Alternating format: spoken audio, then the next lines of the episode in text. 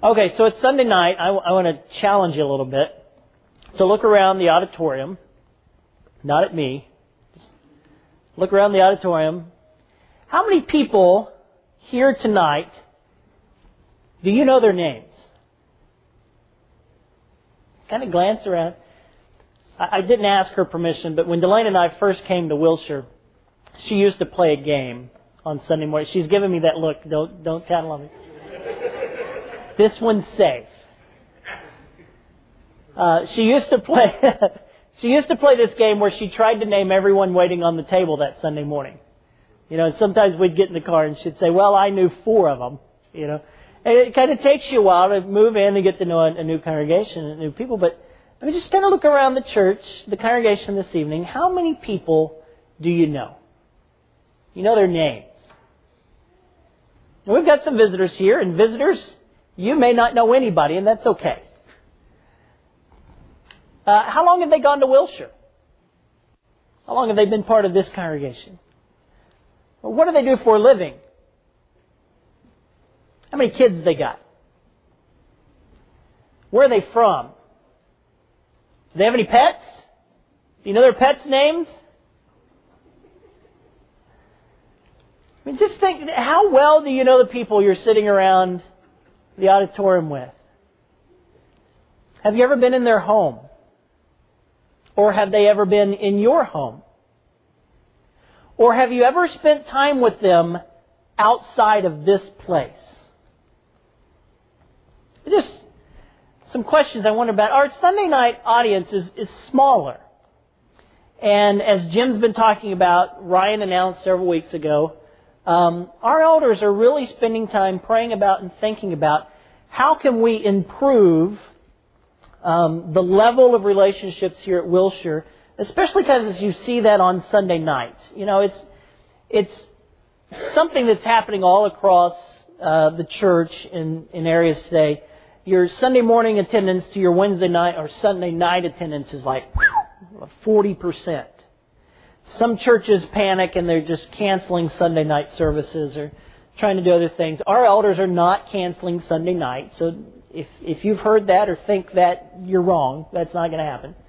But they are interested in saying, how can we make our congregation, how can we deepen those relationships and make Sunday nights uh, more effective?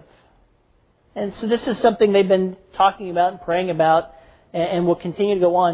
And so in conjunction with that conversation and those thoughts, Jim and I have wanted to think about just fellowship in general on Sunday nights and, and think through the New Testament, and what fellowship meant when you open the pages of Scripture.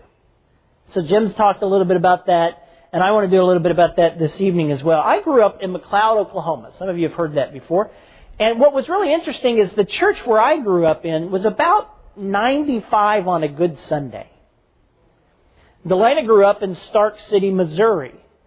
Most of you have probably never heard of that.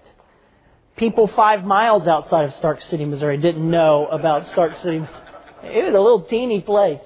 It was a church of maybe about fifty on a good Sunday. The first congregation I worked with was in Chandler, and, and it was about sixty members when we left. And so we come to Wilshire, and Wilshire's average is two hundred fifty people. And we show up, and hence the game Delana would play, because, I mean, this is a big church from our perspective. But every now and then we'll have people come visit Wilshire from the local area, or they've moved into the area, and they say, we, we'll say, what drew you to Wilshire? What are you interested in Wilshire? We, we just like the small church feel. There are two hundred fifty people here, small church. It's really weird. There's been a discussion lately. Can churches be too big? Now, I, I'm not saying that against anybody or any congregation. We've got some very large sister churches that have some wonderful resources, and they use them well. But is it possible that the church can get so big that you lose that critical component that we are supposed to be as a family, where you know the people in the pew, where you share life with the people in the pew? Well, there were two stories this week that appeared in the news. Well, one story that appeared in the news and one I was reminded of. Some of you may have seen this. Um, Mark Zuckerberg. Does the name sound familiar to you? If you've gotten on Facebook recently, you can thank Mark Zuckerberg. Well, he was in the news this week, and he said he wants Facebook groups to play an important role that community groups like churches and Little League teams used to perform, bringing communities together. With nearly two billion people around the world on Facebook today, he might have a chance to make it happen, the author of this article says. Zuckerberg laid out his lofty ambition in a Chicago speech last week that suggested Americans are in need of something to unify their lives. Zuckerberg said, "It's so striking that for decades, membership in all kinds of groups has declined as much as one quarter," he said during a rally for Facebook users who've built large community support groups. "That's a log of people who now need to find a sense of purpose and support somewhere else." He added, "People who go to church are more likely to volunteer and give charity, not just because they're religious, but because they're part of a community." Now, in all fairness, there are a lot of conservative media outlets that came out and said, "Mark Zuckerberg wants to replace churches with Facebook." That's not what he said. But what he did say was, the church used to serve a purpose in people's lives that's not being fulfilled anymore. And he thinks the answer is Facebook. That scares me. Have you been on Facebook lately? Do you want a community that acts like that? But he's on to something when he says the value of community and people feeling a part of a community, feeling a part of something bigger than themselves. And isn't that what we're trying to do as the church? Now, there's a second story, and this one was, I was reminded of this, and the name may sound familiar to some of you guys. There's an evangelical minister by the name of Francis Chan. Francis Chan did something unheard of in preaching and ministry circles. He went from a church that he started out in Simi Valley, California, uh, the Cornerstone Church. He grew this church over about twenty years from thirty people in his living room to over five thousand people. And after about nineteen years working with that church, he stood up and announced one day, "I'm leaving." Now, he, the thing that's unheard of is, number one, that he would leave a place like that. But I've heard lots of preachers who all of a sudden they feel called to another church. And it always seems that the other church is bigger and pays more money. It's how they define calling for some way. But for Chan, it was something different. He left behind the mega church to go into San Francisco and start smaller house church type plants. And his reasoning was fascinating to me. And again, Chan and I, I respect him in a lot of things he's written and thinks. He's kind of against the grain in a lot of circles. But he says, "I started showing up on Sunday and realizing there are five thousand people who were called by God to use a gift, who were showing up to hear me use my gift. And they weren't being spiritually involved." He said these were heads of C E Os, people who run big businesses, but they slide into church on Sunday to hear me talk, and they won't get involved at all. And he said, "Maybe we've missed something." And he walked away from the megachurch concept. He told one story that was especially striking about a young man that he had baptized. He said, "We'd studied with the guy. He came out of a gang culture. He was baptized and highly involved for a little while. But after a while, this, this kid dropped out and he, he quit coming to church. And a, another member of the church asked him, said, "Hey, what happened? You were so active." He said, "I misunderstood church. I thought church would be kind of like the gang in that it was everyday part of your life. And I expected that when I was baptized that I would be involved with church and active in church every day, and it turns out it's just somewhere we go on Sunday." And Chan said, "That's when I was sick. That gangs have a better understanding of family than the Church of Jesus Christ." Now, with those two stories in mind, I was interested in the light of what Jim and I are doing on Sunday night and what fellowship actually looks like. And when you open your Bible to Acts, Acts begins laying out what the community of God first looked like and what they were doing. And and what I'm afraid of, and I think what Mister Chan's afraid of, and what has kind of happened, is that we have boiled church down to a Sunday activity. that our faith only wakes us up on Sunday to punch a card and then we leave, never to be involved in kingdom activity until next Sunday. That's not the picture you get in the book of Acts. Now, the text that was read earlier from Acts chapter two is one that you've all read. It's one you're very familiar with. It's the day of Pentecost. And what we sometimes miss is the fact that these people in Acts chapter two who become Christians, Luke describes them early on in Acts as saying there were Jews there from every nation under heaven. So we've, we've packed our bags. We've come to Jerusalem to celebrate Pentecost, one of the three great festivals of the year that you go to Jerusalem. And we're all there. And it's kind of just another trip. Now, the Jews, it was a big deal to go to Jerusalem. I'm not downplaying that. But we've done this before. We've gone to Jerusalem before. We've celebrated Pentecost and, and Passover. We've done that before. So this seemed like another routine trip until the Spirit comes, the wind blows, the apostles preach, three thousand people become Christians. And now suddenly, while we were planning on going home tomorrow after the Pentecost festival, suddenly I think a lot of those people decided to stick around.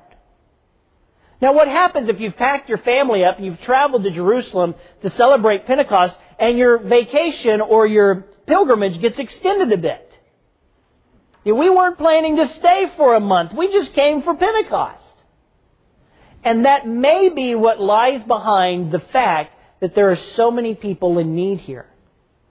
Now, there were obviously poverty and some needs otherwise, but when you start reading this description of the church, look at it. Acts chapter two, verse forty-two.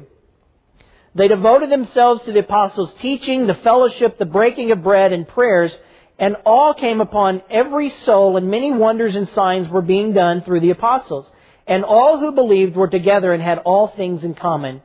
They were selling their possessions and belongings and distributing proceeds as all need, to all as many as had need. And listen to this. Day by day. This wasn't just what they did on Sunday.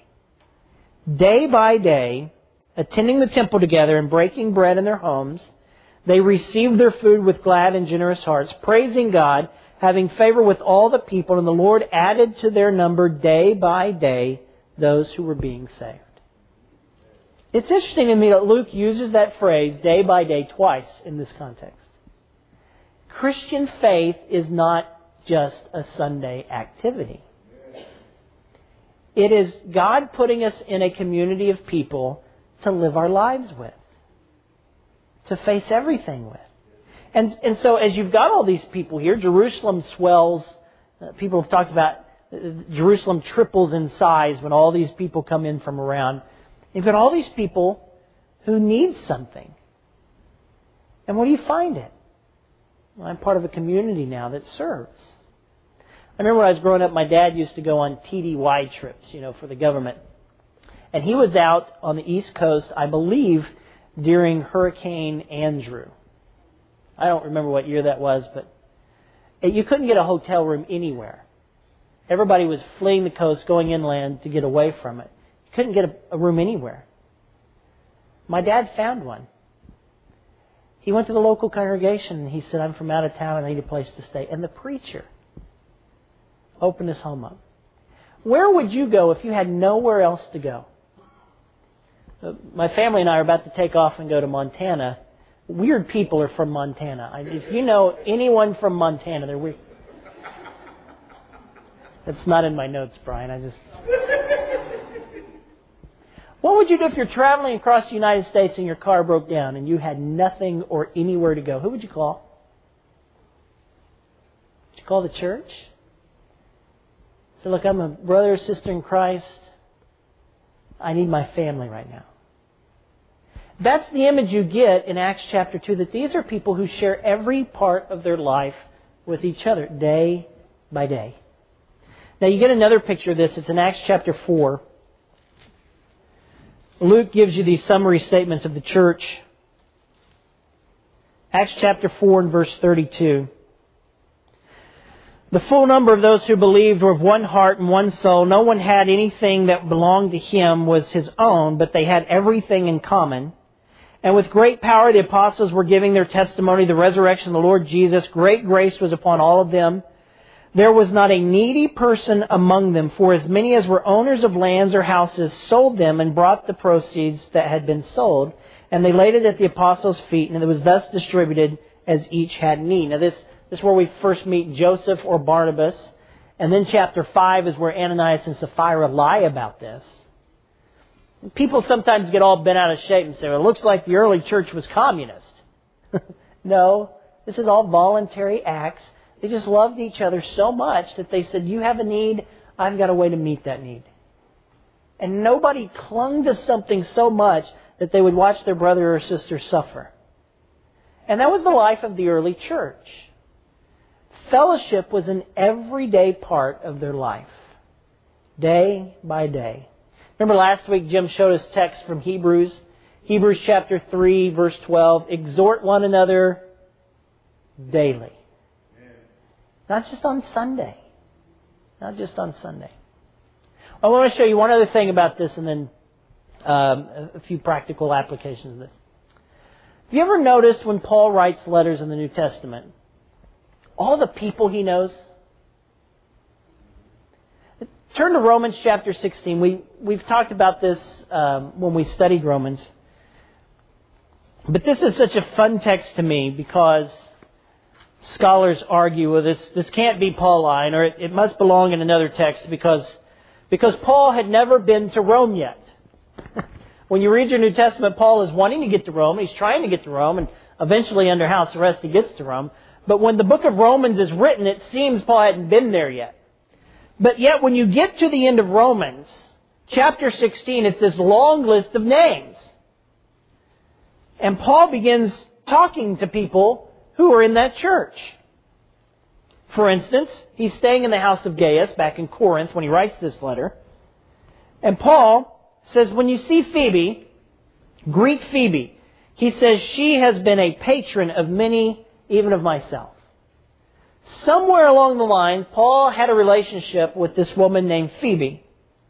You look in Acts chapter sixteen and you find Aquila and Priscilla. You ever heard those names before? Sure you have. You go back to First Corinthians or Acts chapter eighteen, and when Paul is leaving, he stops in Corinth, and there he meets this young couple, Aquila and Priscilla, and he stays with them because they do the same thing for a living. They're, they're tent makers. And Paul spends a year and a half there in Corinth, and it seems Aquila and Priscilla are there the whole time, because when Paul leaves later in Acts chapter eighteen, Aquila and Priscilla join him, and he leaves them in Ephesus. And then in First Corinthians chapter sixteen, Paul writes to the church, and he says, the churches in the province of Asia send you greetings. Aquila and Priscilla greet you warmly in the Lord. They're with him.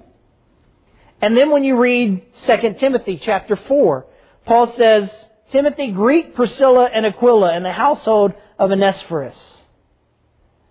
And when you read Acts chapter sixteen, Paul says, or Romans chapter sixteen, he says, Aquila and Priscilla risked their necks for my life. These aren't just people he met in passing. These were genuine, authentic relationships that Paul had built. You find here in Romans chapter sixteen, Epaenetus, who Paul says was the first convert in Asia. You remember those things. I remember the first person I ever baptized. Paul's been laboring in Asia, and he says, I remember that brother. Andronicus and Junia, Paul says they are kinsmen and fellow prisoners. Look, I, I don't know this for a fact, but I've heard if you spend time in jail with someone, you remember them. I've been told. But if you struggle with someone and you go through a lot together, you remember them. And, and Paul has this authentic relationship. And then in Acts chapter or Romans chapter sixteen, verse thirteen, Paul says, and tell Rufus, tell him and his mother, who was also a mother to me. These are deep, genuine relationships. That's what the church is supposed to be. Not just Sunday morning glances or quick conversations. Their lives were enmeshed with each other. And so the picture you get as you read the New Testament is authenticity. One of the things people often complain about in churches today is they say that people just aren't real. I mean, think about it. You've had an awful week. something terrible is staring you down for next week, and you show up at church and someone says, "How are you, brother?" And what do you say? "I'm great." Really? Paul shared his life with the people in the church. And that's what God calls the church to be. And that's what you find in Acts chapter two. How do you get relationships like that? Well, just some practical things I've thought of. Use the time that we have together in good ways. I mean, think about this. I, I was talking with someone this week. Every now and then someone will not be at worship. And, and it's someone who just, you don't know them because they come early and they leave before the closing prayer. And then if they miss several weeks, they get very offended that no one has called them or checked in on them. You don't even know their name because they never give you an opportunity to know their name. It's really interesting to me. I don't know if you've ever noticed it, but Sunday nights around Wilshire, people stay for a long time. We have a problem, not talking about anyone specifically, Decker family, but and Caldwell family, and I mean, there's a list. But what's interesting to me is to watch the people who linger after worship. Sunday morning's different because we got to beat the Baptists down to the cafeteria, right? So, but Sunday nights things are different. But what's interesting is the times that I've gotten to know people the most are usually in the long times after Sunday night or Wednesday night. Real conversations that unfold. There are ministries that can be done here, and you learn people the most. You learn more about them when you're working beside them. V B S is so fun because you spend a lot more time with people you don't normally get to spend time with. And even at the end of a long V B S, people who are out of their minds stay even longer. I mean, like, V B S ends at nine o'clock, and at midnight there are people still here. Not all the time working. But they're talking, and they're sharing life. They're World Bible School. Some of our members work in World Bible School. Talk to our youth group about their trip to Houston most recently. A lot of us know each other because we've spent a week at camp together. You want to get to know someone? You go away from home. You deprive them of sleep. You put them in charge of two hundred thirty kids when it's one hundred twenty degrees outside. Then you get to know someone. Right? How much time do you spend outside of the church building with people in this church? And that's when you begin to form real relationships. You see, Wilshire's an interesting place because it's a little different geographically. The church I grew up in, in McLeod, Oklahoma, there's one church in town. Every kid in the youth group, what youth group we had, went to the same high school. Everybody lived within ten minutes of the church building. And so it was easier to share life together. Wilshire's not like that. That's not bad. It's just, it's just not like that. I mean, I don't know how many different schools our youth group goes to. Few of our youth group go to the same school. There are people in this church who, if you wanted to get in your car and drive to their house, it could be forty-five minutes to an hour to get there. Because some of us live in the middle of nowhere. Right? And and so when we get together, it's intentional. But it also needs to be something of value. And so the question is, how do we make church more than just somewhere we go on Sunday? How do we make our time of worship and our time together mean more? And there have been some things that have happened in recent years here at Wilshire. Our Wednesday night meals, I didn't plan to say this, so I might get in trouble. Our Wednesday night meals are not just to make it convenient, although hopefully it does. It's to give each other time to sit across the table and relax and get to know that person. Every now and then someone will say, "I'm not coming there. I don't like what they're having to eat." God bless you. We love you. But that's not the priority we're trying to meet. We're trying to form relationships. And some of the best relationships you form are over meals you don't necessarily enjoy. Although our guys do a good job. But there's a deeper purpose to it. People who can wander into a church and wander out without ever being noticed are the people who never make an attempt to plug into the ministry and the relationships there. And so our elders are trying to be intentional to say, how can we make moments like Sunday night more relationship-driven? To get to know people, to share the kind of fellowship you find in Acts chapter two. Some of us are blessed to work in an environment with people who we go to church with, but not all of us are. And let me just encourage you to find those opportunities to make faith something that is every day part of who you are, not just somewhere you slip in on Sunday and leave. Authentic relationships. Okay, one more story and I'll be done for the night. A few weeks ago, it was Monday of V B S. Sister Ethel McCarty had surgery. And uh, I was sitting there talking with her before her surgery. And it was so funny because we, we had talked for quite a while when her doctor walked in. Her doctor happened to be Amanda Noblin's brother. I'm sure I just broke some sort of legal thing that I'm not supposed to tell information. And I said, oh, Doctor Scott, I know you. You're Amanda's brother. And Sister McCarty got so excited that I knew her doctor. I said, he's Amanda Noblin's sister. They go to church together. I promise you, you have never seen someone more excited to know that their doctor had that connection, was connected in the faith somehow. Now, why would that make a difference? You ever felt better when members of the church walk in? When you're in the presence of family? When you know someone's there, it's got your back? When you know there's someone here who understands the challenge I'm facing? Or there's someone here that's not just going to push me aside, that I actually am a part of a deeper relationship because of Jesus Christ? So next time you read in Acts that they were together day by day, because their faith meant something and those relationships meant something.